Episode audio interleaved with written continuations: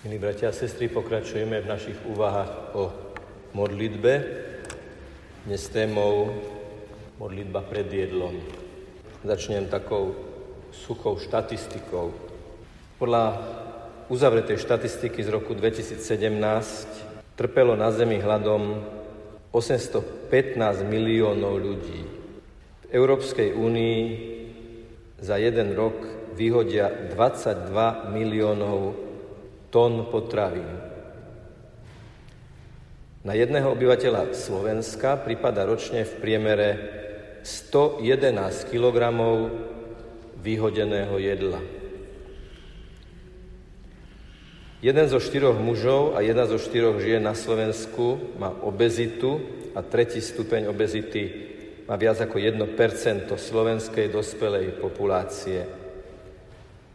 A je alarmujúci nárast obezity v detskom a adolescentnom veku. Povedané inak, obezných je dvadsaťpäť celá šesť percenta dospelých obyvateľov Slovenska. Nadváhu majú dokonca dve tretiny dospelých.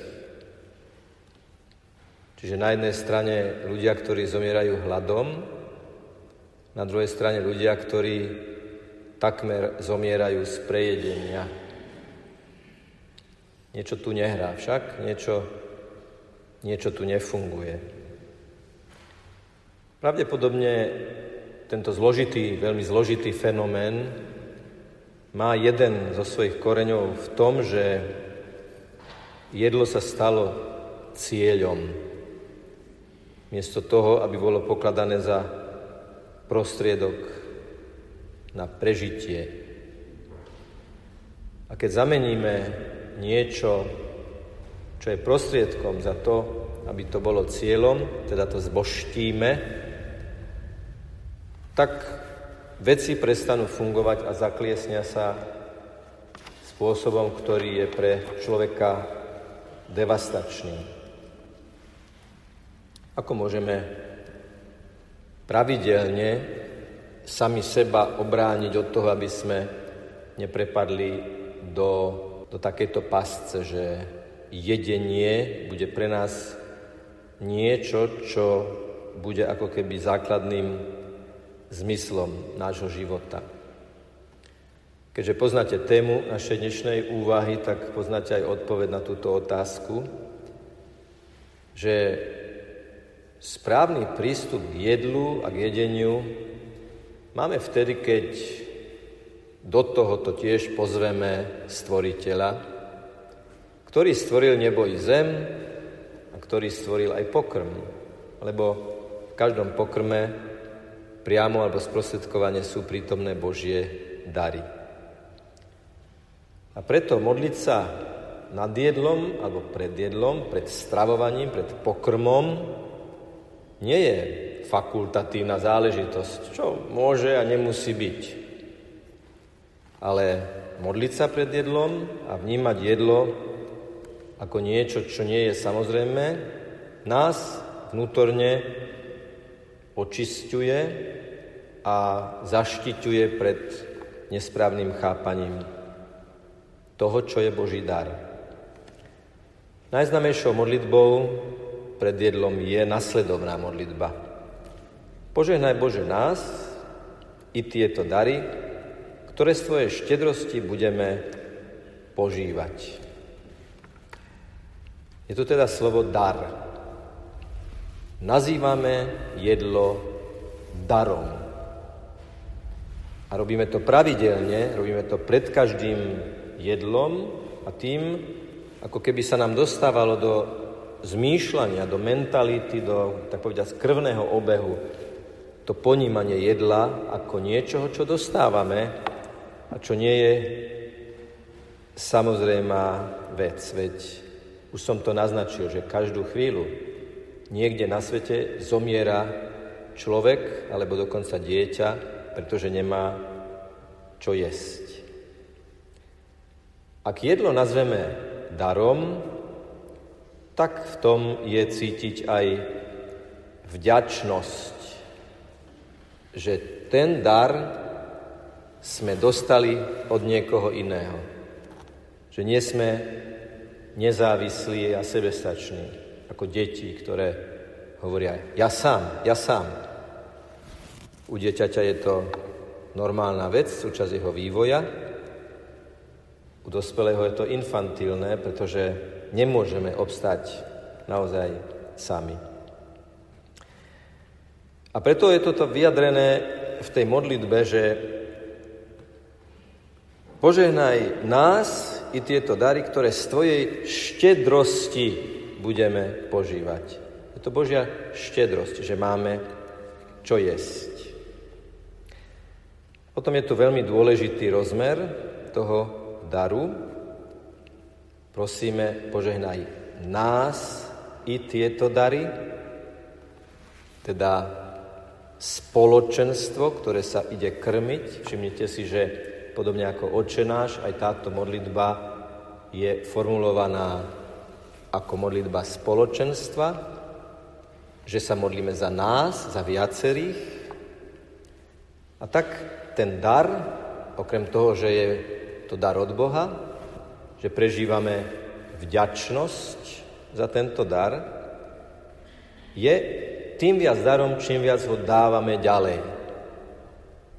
To je stará ľudská skúsenosť, že dar je tým väčší, čím viac sa o neho delíme. Dar sa znásobuje delením. Tým, že sa pred jedlom modlíme, ešte sa vrátim k našej predchádzajúcej téme, vytvárame si od toho jedla istý odstup. Nedávno som bol v jednom tábore kresťanskom a samozrejme, že keď deti išli jesť, tak vedúci povedali, tak deti, teraz sa pomodlíme. A videl som, ako tie deti mali zopnuté ruky, ale ako by sa už, už chceli k tomu tanieru posadiť a vzať lyžičku a príbor a už jesť, lebo boli veľmi hladné. Uvedomil som si, ako dôležité je urobiť tých niekoľko sekúnd toho, že pozor, pozor, nie sme pri válove, sme pri stole, sme ľudia, my stolujeme.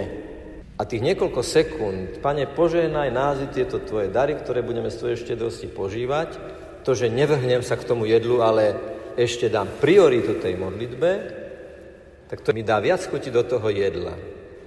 Paradoxne, ak sme závisli od jedla, že napríklad, vymyslím si, niekto neodolá sladkosti a nevie si niekedy povedať, teraz si dám a vychutnám si to a teraz si jednoducho nedám. Rozhodol som sa, nedám si. Myslím, že sa shodneme na tom, že viac nám chutí jedlo, ktoré si dávame naozaj so všetkou slobodou, ako keď si dávame jedlo, ktoré nám diktuje samo, že čo s ním máme robiť. Nie sme od neho slobodní. To sa veľmi ľahko môže stať a možno každý jeden z nás má nejakú lahôdku, ktorej odoláva ťažšie ako niečomu inému.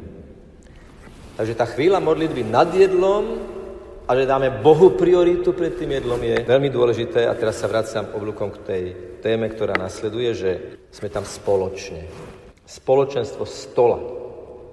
Jedlo má veľmi silnú socializačnú silu, že z nás vytvára spoločenstvo, že sa krmíme, pozeráme jeden na druhého a máme radosť z toho, že sa nám síti telo a radosť z toho druhého, že sa nám síti duša prítomnosťou druhých ľudí. Keď mladí povedia, že ideme na kávu, alebo ideme na pivo, alebo ešte všeobecnejšie, ideme si niekam sadnúť, tak nie je to o sedení, o pive, o káve, ale ideme byť spolu. Spoločenstvo stola, vzájomné obsluhovanie. Požehnaj Bože nás i tieto tvoje dary, čiže my z tých jedál urobíme dar pre toho druhého. Patrí sa napríklad, samozrejme, kým sa naloží do tanierov, počkať, aspoň pri tom prvom chode. A nevrhnúť sa na to hneď, ale počkať. Počkáme a spoločne jeme, podávame si, všimneme si, komu podať sol, komu podať polievku, komu preložiť tanier, komu pomôcť niečom. Taká, takéto, takéto vzájomné obsluhovanie. To sú drobnosti, to sú detaily, naozaj maličkosti, vyslovene maličkosti, ktoré ale z toho stolovania vytvárajú niečo viac ako tú bufetovú rýchlovku. Žemla, treska, malinovka, idem, ponáhlam sa. To nie je stolovanie. To je, to je fast food, ktorý nevytvára spoločenstvo. Stôl má to kúzlo, bo ešte presnejšie, tú silu, že vytvára z nás kruh. A nemusí to byť okrúhly stôl, môže byť kľudne hranatý, ale predsa z nás vytvára ľudí, ktorí sa pozeráme na seba. Sadneme si, máme teda na seba čas, pred nami je jedlo a to jedlo, požehnané Bohom, spoločne konzumujeme. Pozeráme sa na seba a myslíme, napríklad, keď si beriem polievku a chutia mi rezance, neviem, či by som vedel mať radosť z toho, že si beriem prvý, všetky rezance si vylovím, lebo mi veľmi chutia, ostatní už nezostanú.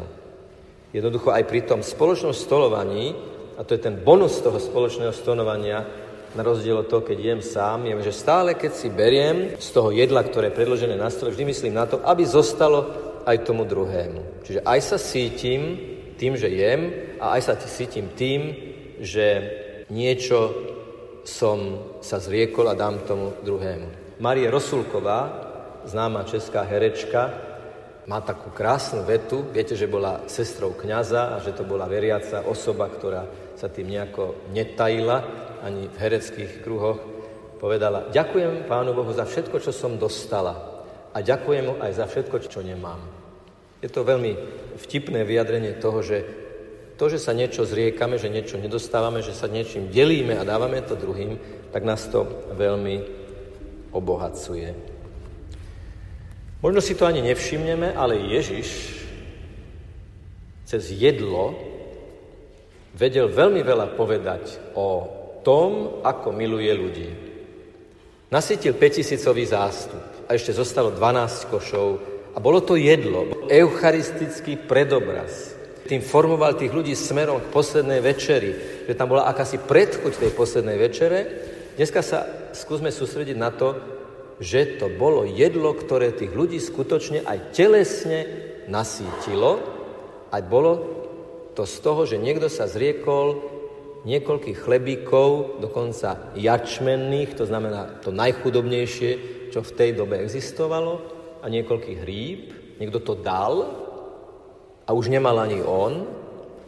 A výsledkom tohto ľudského minima a Božieho požehnania bolo, že sa nasytili všetci. Čiže keď sa delíme a zriekame, nikdy nebudeme chudobní, vždy budeme bohatí. Myslím, že ten film sa volá Osud človeka. E, slávny ešte film zo sovietskej doby, ale naozaj veľmi zaujímavý, kde trestanci mali jeden krajec chleba.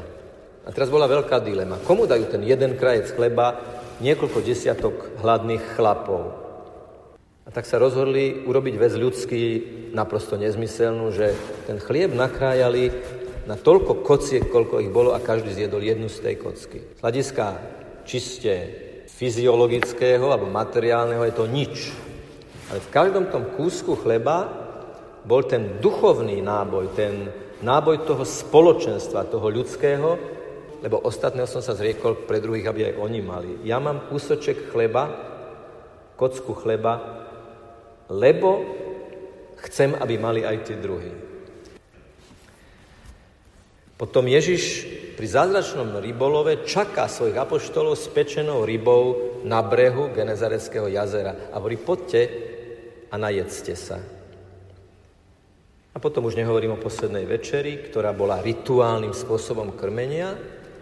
Apoštoli aj jedli a zároveň sa dozvedeli, že toto je moje telo, toto je moja krv. Tieto slova Pána Ježiša. Keď sa modlíme nad jedlom, vnímame jeho duchovný rozmer a pripravujeme sa na Eucharistiu.